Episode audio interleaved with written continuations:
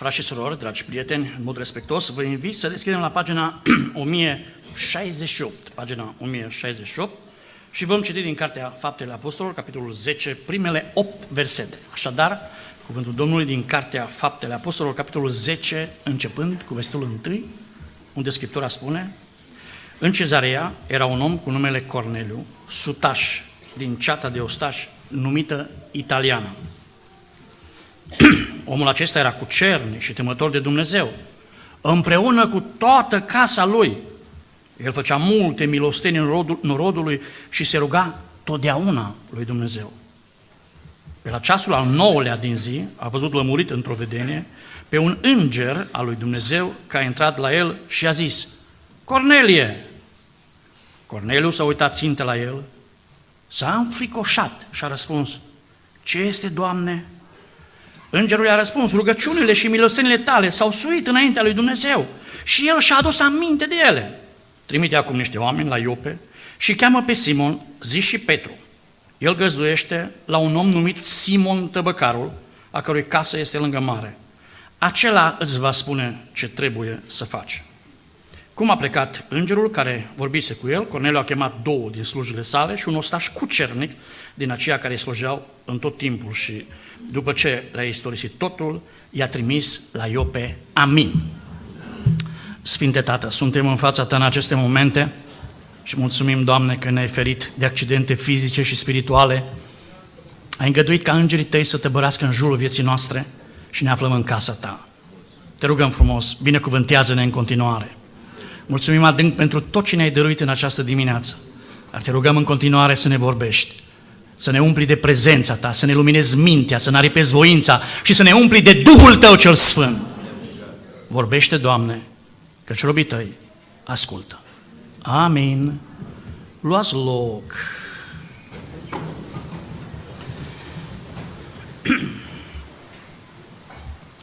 Sunt bucuros, împreună cu parte din familie, să fiu la dumneavoastră. În această zi aș vrea să vă aduc salutări de la Biserica Maranata din Baia Mare. Mă uit în Biblie, mă uit la dumneavoastră, cifra de ordine astăzi e 10, nu? E 10 martie, am citit din capitolul 10 din Faptele Apostolilor, am ajuns într-o biserică de nota 10. Tot este de 10, nu? Aș vrea ca Domnul să ne binecuvânteze și să ne ajute pe fiecare în parte să ne apropiem de Dumnezeu și să trăim de nota 10. Pentru că asta este foarte frumos. Uh, cineva spunea, și pe bună dreptate, că pe un om nu poți să-l judeci corect numai după ce moare. Pentru că atâta vreme cât omul trăiește se poate schimba. Dar să nu uităm că schimbarea poate să fie și în bine, dar schimbarea poate să fie și în rău. Aș vrea cu toții să ne schimbăm în bine. Este un timp de har pentru noi în această dimineață și ne putem schimba din toată inima în Domnul. Mi-au aminte o vorba a poetului Macedonski care spunea În rai ajungi printr-un salt sau niciodată? Aș vrea în această zi ca Duhul Domnului să ne dea un impuls așa și să facem un salt care să ne ducă în prezența lui Dumnezeu și să trăim din toată inima pentru Domnul. Doamne, ajută-ne la aceasta! Am citit din această carte, autorul acestei cărți este de profesie medic, se numește Luca, corect, știți foarte bine. Se pare că este, dintre toți autorii din Noul Testament, este singurul care face parte dintre neamuri. El a fost un neevreu, Uh, se pare că Evanghelia după Matei a fost scrisă în aramaică, limba care se vorbea pe vremea Domnului Hristos, în rest tot Noul Testament a fost scris în limba greacă. Așadar, toți autorii, în afară de uh, Luca, au fost, uh, uh, au fost evrei.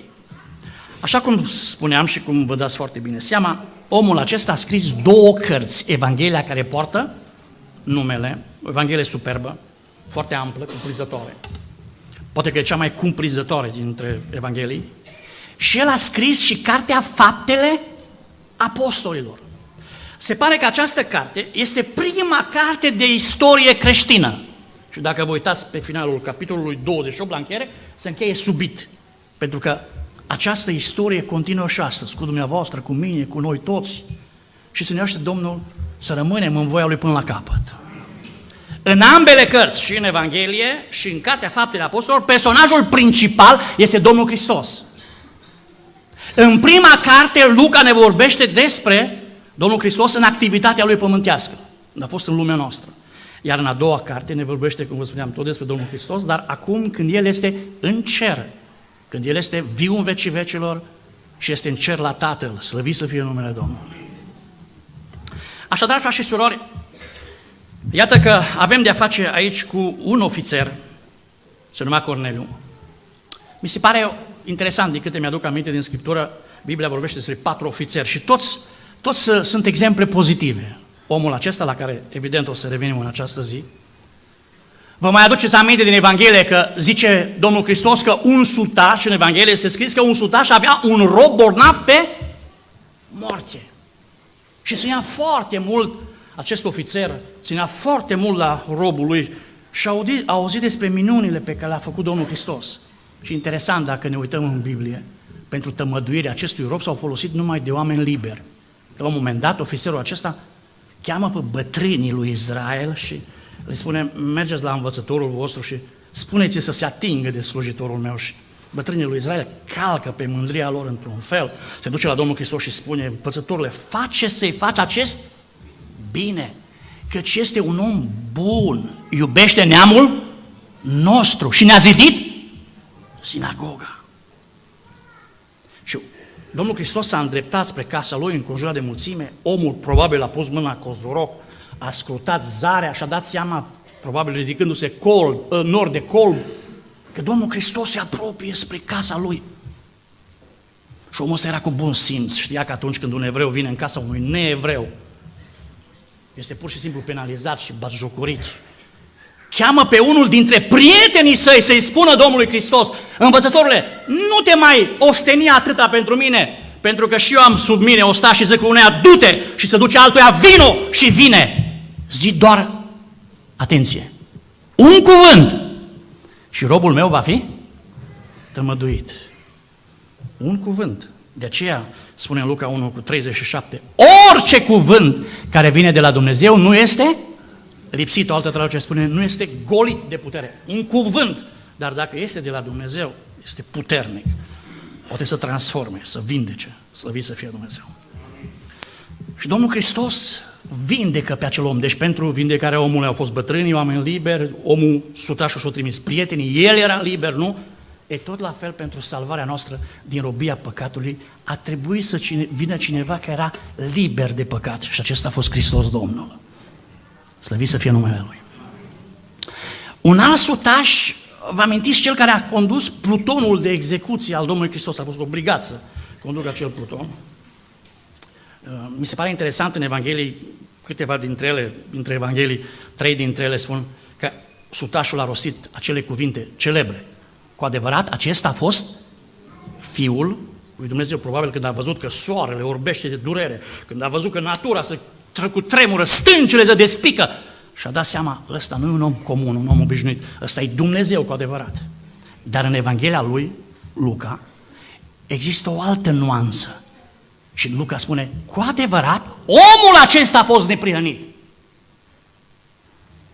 Desigur, când au văzut natura că plânge de durere și că uh, totul este de partea Fiului Dumnezeu, adică au simțit divinitatea Lui, dar probabil când au auzit cuvintele pe care le-a răstit Hristos la cruce, știți că Mântuitorul a vorbit la cruce de câte ori? De șapte ori, nu așa? Interesant că el începe cu rugăciune, Tată, iartă că nu știu ce fac, cred că dacă nu se ruga așa, Dumnezeu îi nimicea pe toți. Începe cu rugăciune și încheie cu rugăciune. Tată, în mâinile tale mă încredințez?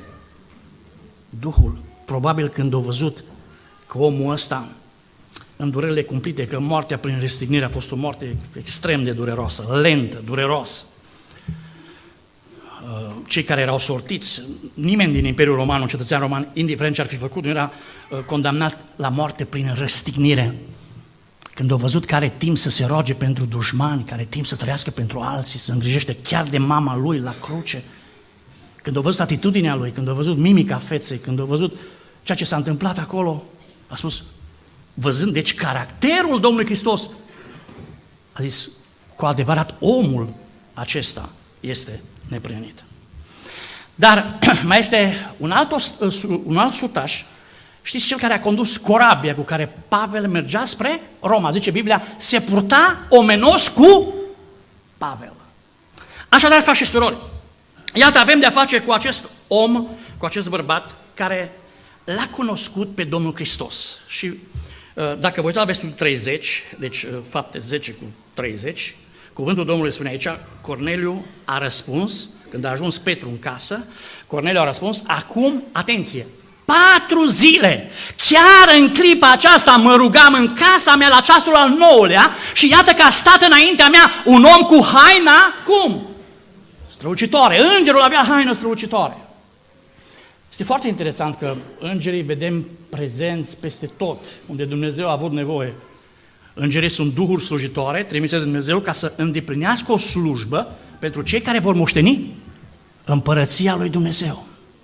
Îngerii vedem prezenți și la nașterea Domnului Hristos. Acel stol de îngeri care a lăudat pe Dumnezeu, din grupul ăsta de îngeri se detașează unul să de vorbă cu păstorii și așa mai departe. Deci îngerii vedem prezenți și la nașterea Domnului Hristos și la moartea și învierea Domnului Hristos și uh, la înălțarea Domnului Hristos. Știți care este diferența între îngerii nașterii și îngerii învierii? Întotdeauna, când Biblia vorbește despre îngerii învierii, menționează că sunt îmbrăcați în alb sau în haine albe sau în haine strălucitoare. De ce? Învierea lui Hristos a îmbrăcat în sărbătoare nu numai ființa umană, ci tot cosmosul.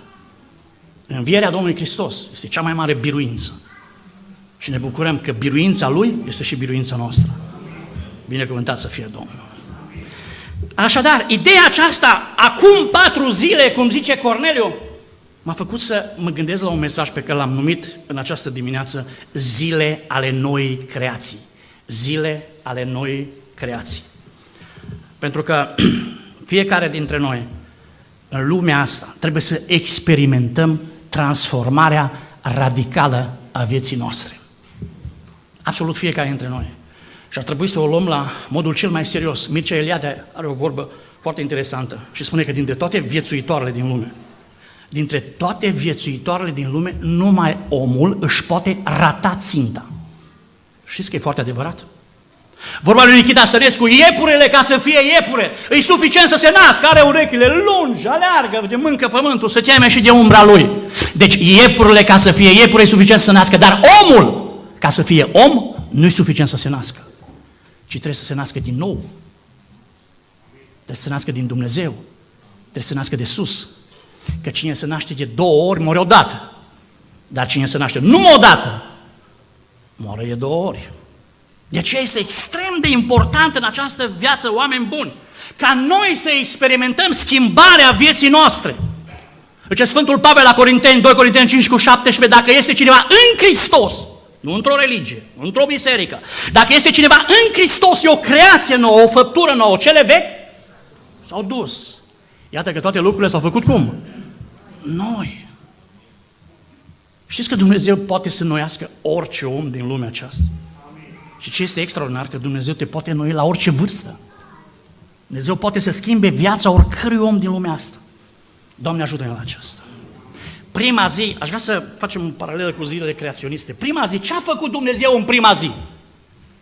Dumnezeu a făcut lumina. În prima zi Dumnezeu a făcut lumina. Iată, dar avem de-a face cu acest om al lui Dumnezeu. Și uitați ce spune Biblia, cât de frumos vorbește despre el. Omul acesta era cucernic, adică un om evlavios. Arăta pe din afară lucrul ăsta, se vedea evident că era un om, am putea spune, religios, Însă religia nu salvează pe nimeni. Religia nu mântuiește pe nimeni. Nu-i totul să fii religios, ci totul este să-L cunoști pe Dumnezeu. Ați văzut în Biblie să spună Hristos vreunui om, bărbat sau o femeie, omule, femeie, religia ta te-a mântuit. Ați găsit undeva? Nu. Și păgânii pot să fie religios. În Areopagul din Atena ce spune Pavel? Bărbați atenieni, în toate privințele vă găsesc cum? religioși la superlativ. Foarte religioși. Dar nu e suficient. Nu e suficient să fii și moral, chiar dacă ești moral. Nu e suficient să ajungi în rai. Omul ăsta a fost un om moral, extraordinar, arătat pe din afară, impecabil. Dar nu e suficient. Știți că iadul va fi plin de oameni morali? Nu numai atât, iadul va fi plin de oameni botezați. că poți și să, să, să te și botezi. Nu-i totul să te botezi, totul este să te botezi dacă în prealabil ai fost schimbat de Duhul lui Dumnezeu și de puterea lui Dumnezeu. Doamne, ajută-ne la asta. Așadar, omul acesta era cucernic, temător de Dumnezeu. Nu numai că era cucernic, temător de Dumnezeu, dar a avut puterea să uh, aibă impact asupra familiei, spune aici cuvântul Domnului, împreună cu toată casa lui. Deci pur și simplu toți au rămas, uh, pur și simplu prin viața lui, prin felul lui de a fi toți din casă. Au fost foarte marcați. El făcea milostenii norodului și ce zice Biblia? Se ruga cât? Totdeauna lui Dumnezeu. Foarte interesant dacă vă uitați în Biblie când, uh, când îi vorbește îngerului Cornelui, spune rugăciunile și milostenile tale au ajuns sau s-au suit înaintea lui Dumnezeu și el s-a adus aminte de ele. Deci atunci când îi vorbește îngerul, vorbește despre partea nevăzută, nu?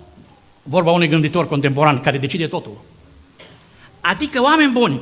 Iată că îngerul a spus lucrul ăsta când, vorbești, când vorbesc oamenii. Uitați-vă, vă rog frumos, la versetul 22, fapte 10 cu 22 și veți vedea că atunci când au vorbit oamenii, i-au răspuns sutașul Cornelu, om drept și temător, vorbit, vorbit de bine de tea, tot neamul iudeilor, a fost înștiințat de Dumnezeu și așa mai departe. Adică oamenii au spus partea care au văzut-o ei și îngerul a subliniat partea pe care o vede Dumnezeu. Asta ce înseamnă? Că tot ce faci de dragul lui Dumnezeu, Dumnezeu notează. Tot ce faci în lumea asta, în numele lui Hristos, are ecou în veșnicie la Dumnezeu. Asta este foarte important. Doamne ajută-ne la aceasta. Așadar, oameni buni, iată că după cum Dumnezeu în ziua întâia, cum începe Scripturile?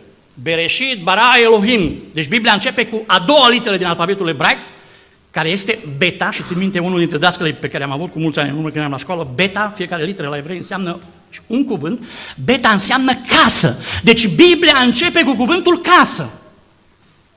De fapt, intenția lui Dumnezeu a fost și este ca să facă din planeta aceasta o casă. Și nu numai din planeta asta, ci Dumnezeu vrea să facă din trupul fiecare dintre noi o casă, un templu al Duhului Sfânt. Un loc unde să coboare Fiul Dumnezeului celui viu.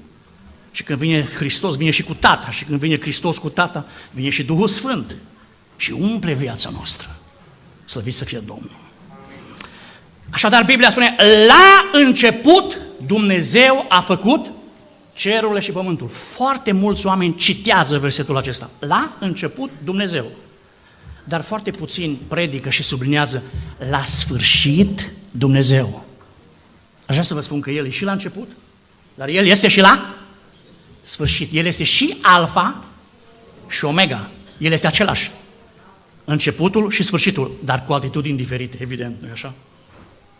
Așadar, dragii mei ascultători, la început, adică Dumnezeu a creat timpul, nu? Cu cele uh, timpul trecut, prezent și viitor. La început Dumnezeu a făcut cerurile, adică Dumnezeu nu numai că a creat timpul, a creat și spațiu cu lățime, lungime și înălțime și Dumnezeu a făcut pământul, adică și materia, cu cele trei stări, lichidă, gazoasă și solidă.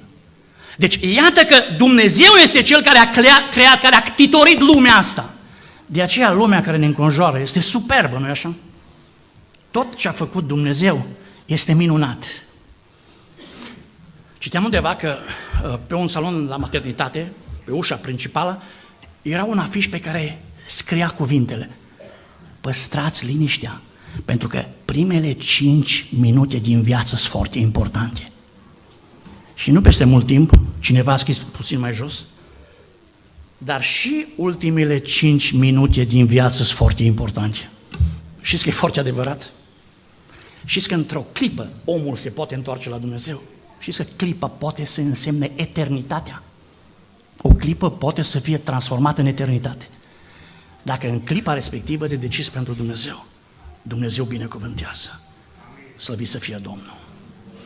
Dacă ne uităm în Scriptură, vom vedea în primele trei versete prezența Trinității divine, nu? La început Dumnezeu a făcut cerurile și pământul. Apoi, zice Biblia, pământul era pustiu și gol. Și ce zice? Peste fața adâncului de apă era întuneric dar este un lucru extrem de important.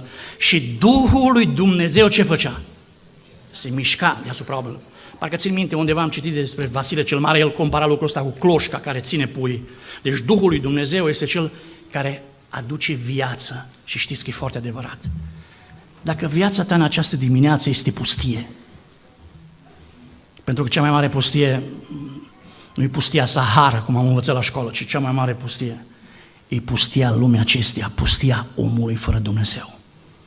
Viața omului fără Dumnezeu este un pustiu plin de, cum zice Biblia, de urlete înfricoșătoare, plin de jivine și de patimi care răgesc și care caută să sfârtece viața noastră. Nu numai că pământul e pustiu, dar e gol. Fără Dumnezeu omul este gol, se lipsit de frumusețe, se lipsit de sens. Dar, zice acolo, peste fața dâncului de apă era întuneric, besnă. Viața fără Dumnezeu este plină de tenebre, de spaime existențiale. Dar Duhul lui Dumnezeu este acela care aduce viață. Și Duhul Domnului este în, seara, în dimineața asta peste fiecare dintre noi. Slăvit să fie Domnul. Dar nu numai Tatăl, nu numai Duhul Sfânt. Versetul 3 spune, ce spune Geneza 1 cu 3? Dumnezeu a zis să fie lumină și a fost lumină. O rază de lumină, nu? Știți că raza se propagă în, în undă dreaptă, nu?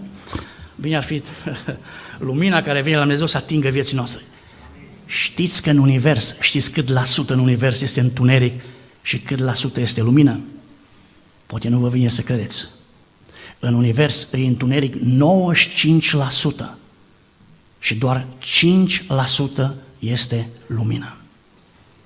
Uitați-vă, vă rog frumos, la acest verset. Lumina este opera cuvântului, adică Hristos a adus lumina. Eu sunt lumina lumii. Dacă mă urmează cineva, nu va umbla în întuneric. Ioan 1 cu 4. Și în el era viața și viața lui era ce? Lumina. Lumina aceasta, Ioan 1 cu 9, luminează pe orice om venind în lume.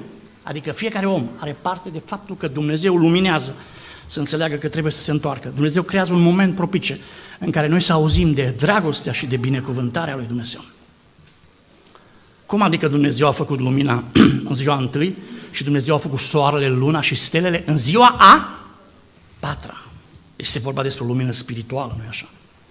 Pentru că dacă există lumină spirituală, există și întuneric spiritual. Odinioară erați întuneric, Efeseni 5 Dar acum sunteți lumină în Domnul. Umblați ca niște fii ai luminii. Și uh, roada luminii stă în orice bunătate, în neprinire și în adevăr.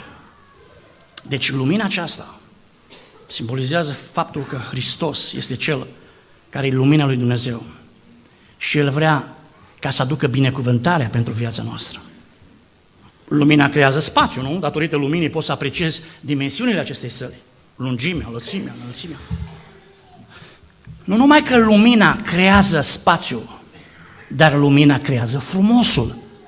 Datorită luminii poți să vezi culorile. De fapt, lumina e alcătuită din șapte culori. Nu e așa vorba lui Goethe. Culoarea nu e decât rana, o rana a luminii. Deci lumina creează și spațiul, lumina creează și frumosul. Pentru că trăim într-o vreme când oamenii au redus frumosul la plăcere. Și ce spun oamenii astăzi? Nu e frumos ce e frumos. E frumos ce îți place, fals. Pentru că frumosul în sinea lui nu e suficient. El poate să fie și de la Dumnezeu, este foarte adevărat. Dar frumosul poate să fie și luciferic. Deci adevăratul frumos este din Hristos Domnul. De aia spune, tu ești cel mai frumos dintre oameni. Pentru că El a adus pentru noi oameni adevărata frumusețe. Dumnezeu să fie binecuvântat. Aș dori în această dimineață Dumnezeu să lumineze viața noastră, să înțelegem dimensiunile vieții, să înțelegem că suntem vremelnici în lumea asta. Ne place să ne dăm mari, dar suntem așa de mici. Uh, Dumnezeu să, nu numai să ne facă să înțelegem vremelnicia, dar Dumnezeu aș vrea în această dimineață să ne ajute să înțelegem ce este frumosul. Că noi nu suntem rânduiți să târâm lanțurile păcatului. Pentru că vreau să vă spun ceva, nu contează că ești prins în lanțuri de fier sau ești încătușat în lanțuri de aur. Este același lucru, este fără importanță. Este foarte important în această viață să înțelegem că Dumnezeu ne vrea să trăim în lumină. În lumină te dezvolți, în lumină, în lumină rodești, nu așa? Ai nevoie pentru fotosinteză, ai nevoie pentru roadă, ai nevoie de lumina care vine de la Dumnezeu cel viu. Veniți fii al lui Israel, zice în Isaia 2 cu 5, să umblăm în lumina Domnului. Doamne ajută-ne la aceasta. o a doua zi despre care vreau să subliniez este ziua în care Dumnezeu, deci, a făcut lumina, ziua în care uh, pe la ceasul al nouălea, mulți predică și spun, fraților, la nouă dimineața să fim la adunare. Ei, era tocmai după masă la ora 3. Dar e foarte adevărat că evrei să adunau și după masă la 3 la rugăciune, dar și dimineața la 9. La 9 după ceasul nostru, dar la ei era ceasul al treilea, corect. Așadar, prima zi în viața lui Corneliu, Dumnezeu a adus lumina. Dumnezeu s-a revelat. Vreau să vă spun, oameni buni, creștinismul nu este un set de dogme și de reguli. Creștinismul înseamnă în principal revelație, descoperire. Dumnezeu este acela care să descopere fiecărui om din lumea aceasta. Poate vei spune dimineața asta, eu am venit aici să-L caut pe Dumnezeu. Uh, parcă Augustin sau Pascal spunea ideea asta că uh, dacă îl cauți și vrei să-L cauți pe Dumnezeu, este o dovadă că deja Dumnezeu te-a găsit pe tine. Tu ești aici pentru că Dumnezeu deja te-a găsit. El a venit ca să caute, Luca 19 cu 10, și să mântuiască pe cei care au pierduți. Dumnezeu în această dimineață ne-a găsit pe toți, dar El vrea și să ne mântuiască în această dimineață. Oare ne vom deschide inima la cuvântul lui Dumnezeu? Vom accepta mesajul lui Dumnezeu în viața noastră? Doamne ajută-ne la aceasta. Deci în prima zi Dumnezeu a făcut lumina. Aș vrea să subliniez o a doua zi. Pentru că după această revelație, Cornelu cheamă pe două din slugile sale și pe unul din, sutași, din soldații foarte credincioși și îi trimite la Petru, care se afla unde? La Iope. Distanța a fost de circa 45 de kilometri. Vă amintește numele acestei cetăți Iope de cineva din Biblie? Vă amintiți de Iona, nu? Omul ăsta, Dumnezeu l-a trimis un mesaj în românește de 9 zile, se pare că în ebraică de 9 cuvinte, în ebraică e numai de 5 cuvinte. Ce a spus Dumnezeu? Să se ducă și să predice. Încă 40 de zile și Ninive va fi nemicită. Și omul ăsta, în loc să meargă spre nord să predice în Ninive, o cetate imensă unde erau circa 120.000 de oameni analfabeți, care nu știau să deosebească stânga de dreapta, în loc să meargă spre nord să împlinească ce spune Dumnezeu, el fuge în excursie, duce în sud. Dar n-ai unde să fugi de Dumnezeu. O plătit prețul călătoriei, când te duci unde te trimite Dumnezeu, te duci pe gratis. Când n-asculți de Dumnezeu, trebuie să plătești. Și dacă ar fi vorba numai de valori materiale, asta e altceva. Dar plătești cu suferințe interioare, cu dureri. Dar iată că la Iope se afla Petru care stătea pe acoperișul casei și aștepta ca cei dinăuntru să pregătească masa. La cine se afla Petru acolo? La Simon? Cum zice Biblia aici? Tăbăcarul. Ce înseamnă tăbăcar? Om care se ocupă cu piei. Știți că pe vremea evreilor nu avea voie, pentru că dacă te azigeai de un animal mort, erai necurat. Hristos ne-a izbăvit de toate prescripțiile astea, care uh, astăzi nici nu mai ținem cont de ele. Și ne bucurăm că El ne-a izbăvit nu numai de anumite practici, El ne poate izbăvi de toate păcatele noastre. Pentru că e puternic și prinde milă pentru noi. Și pentru că Dumnezeu ne iubește cu adevărat. Poate spune cineva în dimineața asta, omule bun, dar cum Dumnezeu mă iubește și pe mine? Păi câte rele am făcut eu? Aș vrea să vă spun dimineața asta că Dumnezeu nu are favoriți. Dumnezeu ne iubește pe toți într-un mod egal. Asta este iubirea lui Dumnezeu.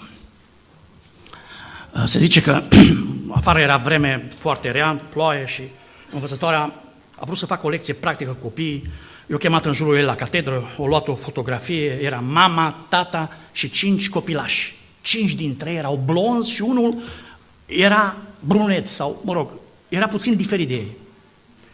Și învățătoarea pune fotografia în fața lor și zice, uitați-vă cu atenție și spunem ce deosebire vedeți.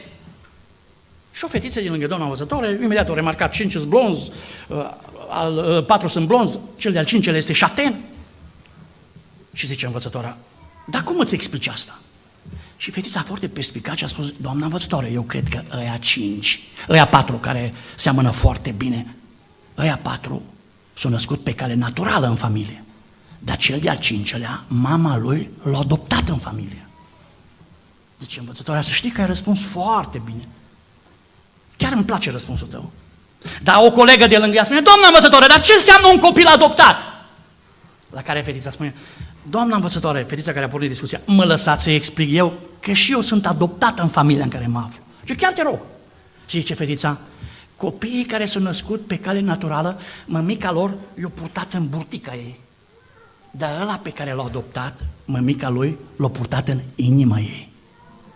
Se gândea învățătoarea, bă, nici eu nu puteam să dau o explicație mai bună decât asta.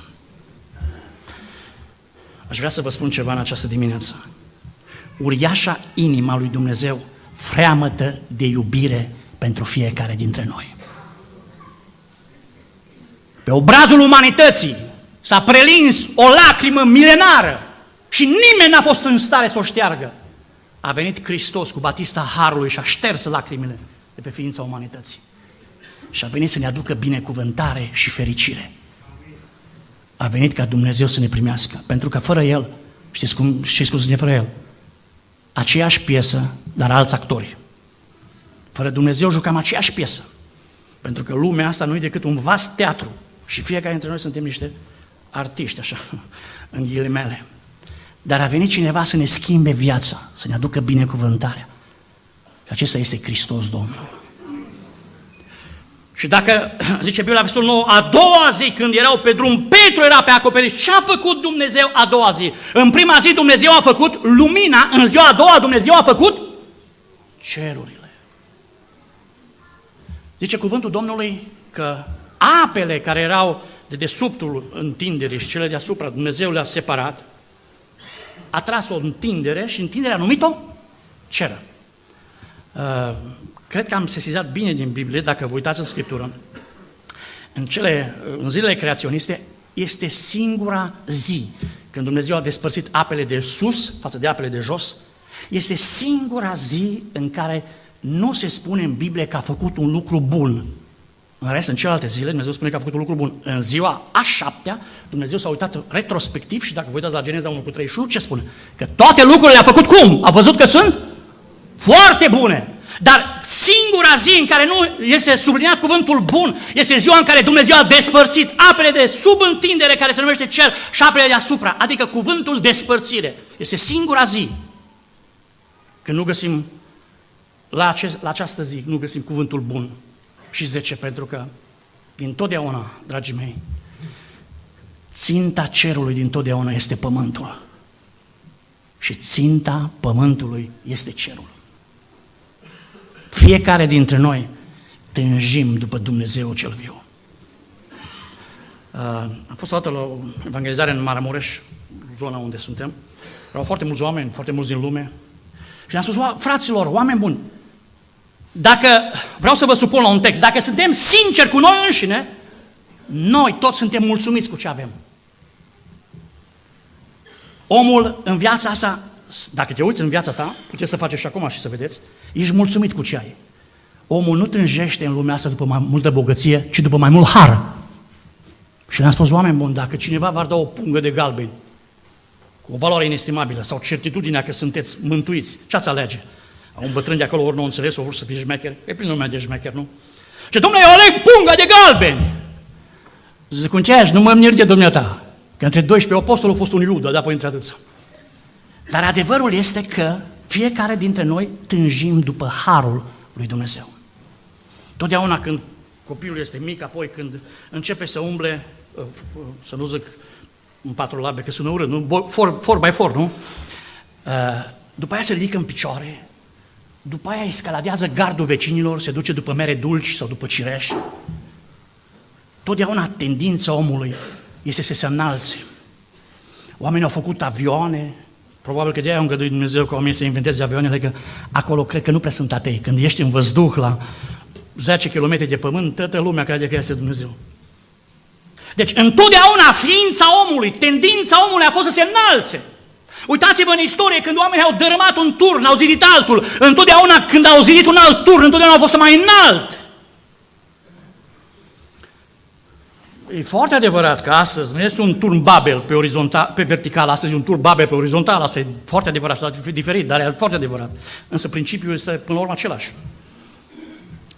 Există în noi tendința să ne ridicăm către Dumnezeu cel viu. Știți că Iacov, când a fugit de fratele său, a luat o piatră din care a făcut pernă și a văzut o viziune, o scară, cu un capăt atingea cerul și cu celălalt capăt atingea pământul. Și îngerul Dumnezeu ce făceau? Se urcau și coborau. Cum adică se urcau și coborau? Păi îngerul Domnului tăbărește în jurul celor ce să tem de Domnul.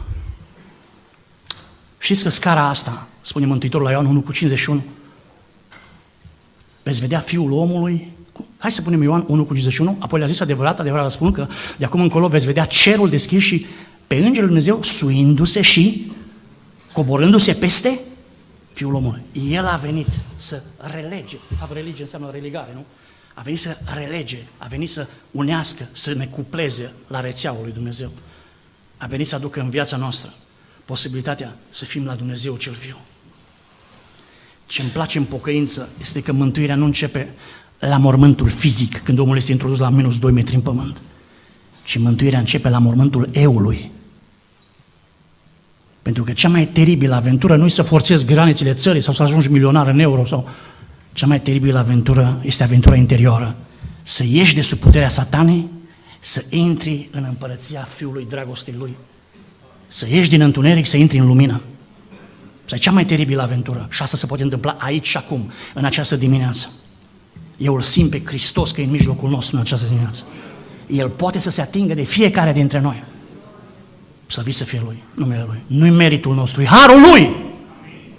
Doamne ajută-ne la aceasta. Și în timp ce Petru stătea așa după cum Dumnezeu a, Dumnezeu a, a făcut în ziua a doua cerului, dintr-o dată a venit un vas, ca o față de masă, un vas în care se afla tot felul de dobitoace necurate. Și ce a spus Dumnezeu? Petre, scolă-te, taie și mănâncă. Petru s-a opus și lui Dumnezeu, Doamne, de când îți n-am mâncat ceva necurat? Îmi place enorm de mult replica pe care o vedem aici și aș vrea să puneți ca să vedeți și dumneavoastră din uh, Faptele Apostolului, capitolul 10, versetul 15. Este extraordinară această replică și se potrivește foarte bine pentru noi. Și glasul i-a zis iarăși a doua oară, ce a curățit Dumnezeu să nu numești spurcat oameni buni, indiferent cât e de păcătos cineva, ce curăță Dumnezeu devine sfânt. Pentru că nu totul să trăiești în pace. A citit Anania și Safira. Deci Biblia la Evrei 12 cu 14, urmăriți cu toții pacea și sfințirea, fără care nimeni nu va vedea pe Domnul. Anania și Safira au, murit, au urmărit pacea, adică au colaborat, împreună s-au înțeles să oprească o parte. Dar nu au urmărit și sfințenia și de aia au ajuns departe de Dumnezeu. De aceea noi avem nevoie de pace cu Dumnezeu, dar avem nevoie și de o viață de sfințenie. O viață care să o trăim pentru gloria și pentru slava lui Dumnezeu. De aceea vreau să vă spun ceva. Când vine cineva, indiferent cât de păcătos, nu trebuie să-l repudiați, nu trebuie să-l respingeți. Dumnezeu nu are rebuturi în sensul că Dumnezeu poate salva orice om. Ăsta e Dumnezeul nostru.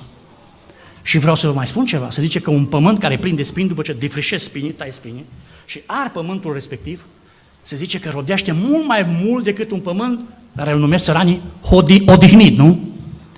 Știți că se întâmplă la fel când omul care înainte era plin de patim și pasionat pentru lumea asta, când se întoarce la Dumnezeu, îi prinde râvnă pentru Domnul. E nelipsit de la lucrarea lui Dumnezeu. Frați și surori, oamenii care vin nu vin la noi, vin la Hristos.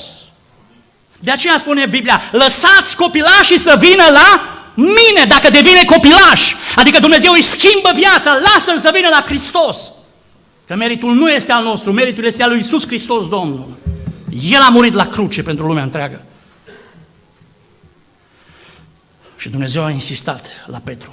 Vreau să vă spun ceva. Dacă nu insista uh, Dumnezeu la Petru, Petru niciodată nu se ducea în casa lui Cornelu, el nu s-a dus de bunăvoie, el nu s-a dus cu drag, el s-a dus cu l-a forțat Dumnezeu.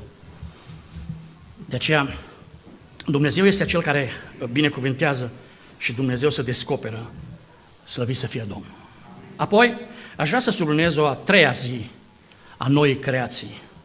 Versul 24 spune, a doua zi s-au sculat și au plecat la ei. Adică, în textul nostru, era deci ziua a treia. Prima zi revelația, a doua zi s-au dus oamenii și au avut uh, descoperirea Petru. A treia zi s-au întors la cezarea. Ce a făcut Dumnezeu în ziua a treia? Ziua a treia, Dumnezeu a făcut pământul. Nu e așa că și trupul nostru suntem din pământ? Din pământ ai fost luat și în pământ te vei întoarce. Foarte interesant, dacă vă uitați în Biblie. Aș vrea să punem Geneza 1 cu 9, Geneza 1 cu 9. Și spune aici Biblia așa, Dumnezeu a zis, să se strângă la un loc apele care sunt de desubtul cerului și să se arate uscatul. Și așa a fost. Adică oameni buni. Știți că Dumnezeu a creat pe primii oameni, Adam și Eva. I-a așezat într-o grădină superbă. Zice Biblia că în răcoarea zilei, în răcoarea zilei, e ce Dumnezeu. Unii zic în fiecare dimineață, poate era și Sara răcoare. Nu? Sunt zone unde și Sara răcoare și dimineața. Cert este faptul că e vizitat Dumnezeu, mare lucru, să ai parte de vizita Dumnezeului celui viu. Este extraordinar, nu așa? Și omul trebuia să asculte. Uh, Stăniloae parcă are o vorbă și spunea că crucea, nu numai că e din Eden, dar e și dinainte, nu? Apocalipsa 13 8. Uh, mielul a fost răstignit înainte de veșnicii, dar o vedem prezentă crucea și în Eden. De ce? Pentru că Dumnezeu i-a spus, poți să mănânci din toți pomii din grădină. Pentru că în grădină erau în, princip, erau în principal doi pomi, pomul vieții și pomul cunoștinței, binelui și răului. Nu era un păcat că mânca din fruct. Mulți spun că mărul lui Adam, nu scrie Biblia că a fost măr, poate că a fost mochină sau, mă rog. Uh, e greșit să mănânci fructe, e greșit să mănânci legume, din potrivă, asta pe toate ziarele și pe toate canalele, numai asta se propagă. Dar păcatul primul oameni rezidă în neascultarea lor. Și Dumnezeu ce le spune? În ziua în care vei mânca, vei muri, negreșit. A venit satana și le-a spus, auzi, nu chiar așa. Că Dumnezeu știe că dacă mâncați din pomul interzis, adică cei doi pomi, pomul vieții și pomul cunoștinței binelui și răului, sunt de fapt două moduri de viață. Oamenii puteau să asculte de Dumnezeu, pomul vieții, și Dumnezeu să declanșeze în ei un proces de îndumnezeire care via și în eternitate, sau pomul cunoștinței binelui și răului, adică calea independenței. Și diavolul niciodată nu vine cu un adevăr întreg, vine cu jumătăți de adevăr. I-a spus omului că va fi ca Dumnezeu cunoscând binele și răul, dar nu i-a spus că nu va putea să înfrângă răul. Asta nu i-a spus. Nu să știți că două jumătăți de adevăr nu fac un adevăr, ci fac două minciuni gogonate. Deci când Dumnezeu i-a spus, ai grijă, ia numai din pomul vieții, ferește-te, era o parte din cruce. Ce înseamnă crucea? Să te lepezi de tine și să asculți de Dumnezeu. Așadar, și Dumnezeu l-a lăsat pe om. Atenție!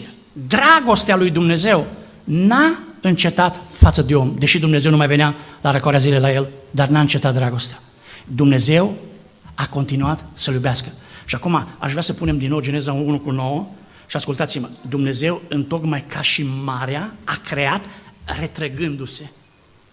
Adică Dumnezeu s-a retras în sine, Efeseni 1, 9 și 10, și a creat un plan de mântuire pentru lumea întreagă. Dumnezeu să fie binecuvântat. Și acum noi știm din Scriptură că lumea care ne conjoară este opera cuvântului, nu așa? Uh, când a fost vorba de om, Dumnezeu l-a făcut cu mâinile sale. L-a făcut atât de frumos. Fiecare atingere a mâinii lui Dumnezeu lăsa forme expresive și în câteva clipe uh, din pământ Dumnezeu l-a făcut pe Adam. Nu-i lipsea decât un singur lucru. Și Dumnezeu ce a făcut? Asta facem noi, ne scuipăm unii pe alții, nu? Dar Dumnezeu nu a făcut așa. Dumnezeu a suflat asupra omului și omul, Geneza 2 cu 7, a devenit un suflet viu. Deci Dumnezeu a creat Universul prin cuvânt, pe omul cu mâinile sale.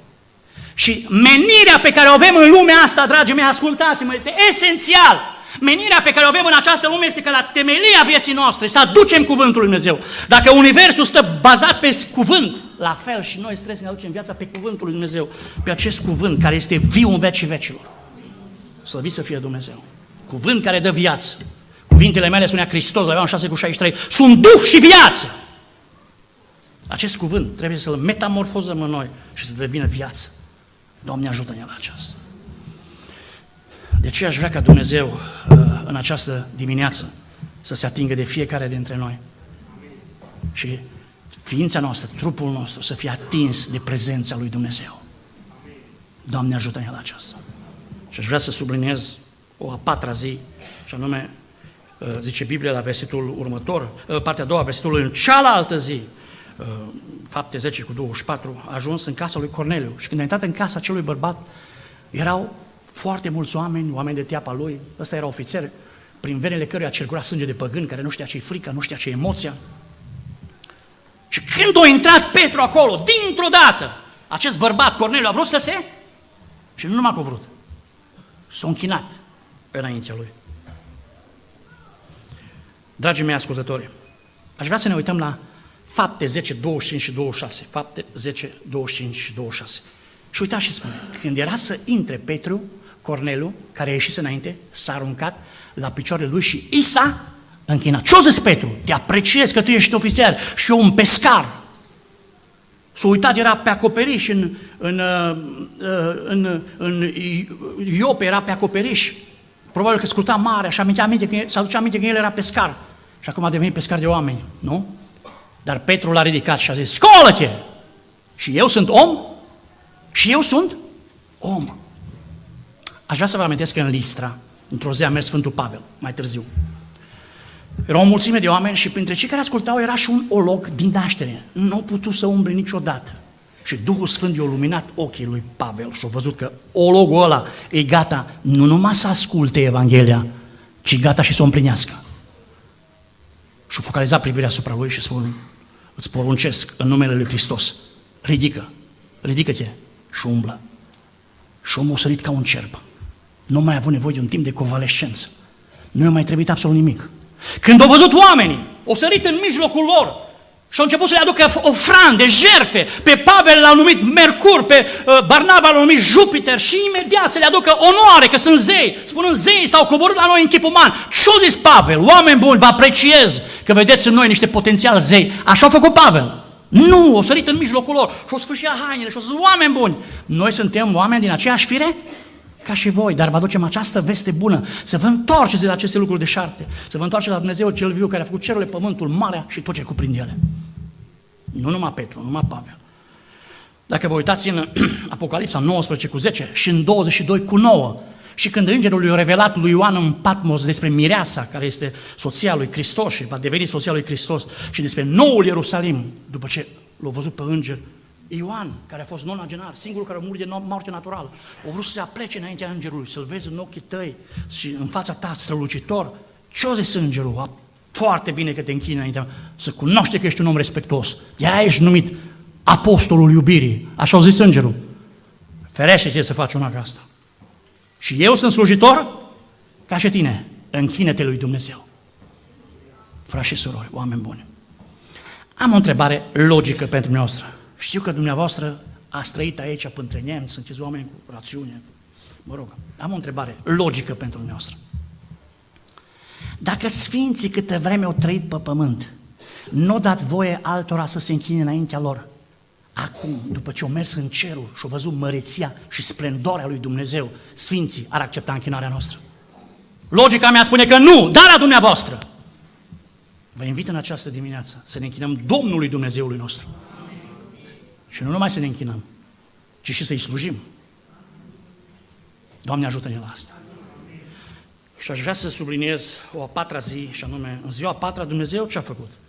Soarele, luna și stelele. Oameni buni, aș vrea ca pe cerul vieții noastre, în această dimineață, să mijească soarele neprienirii, care este Hristos Domnul.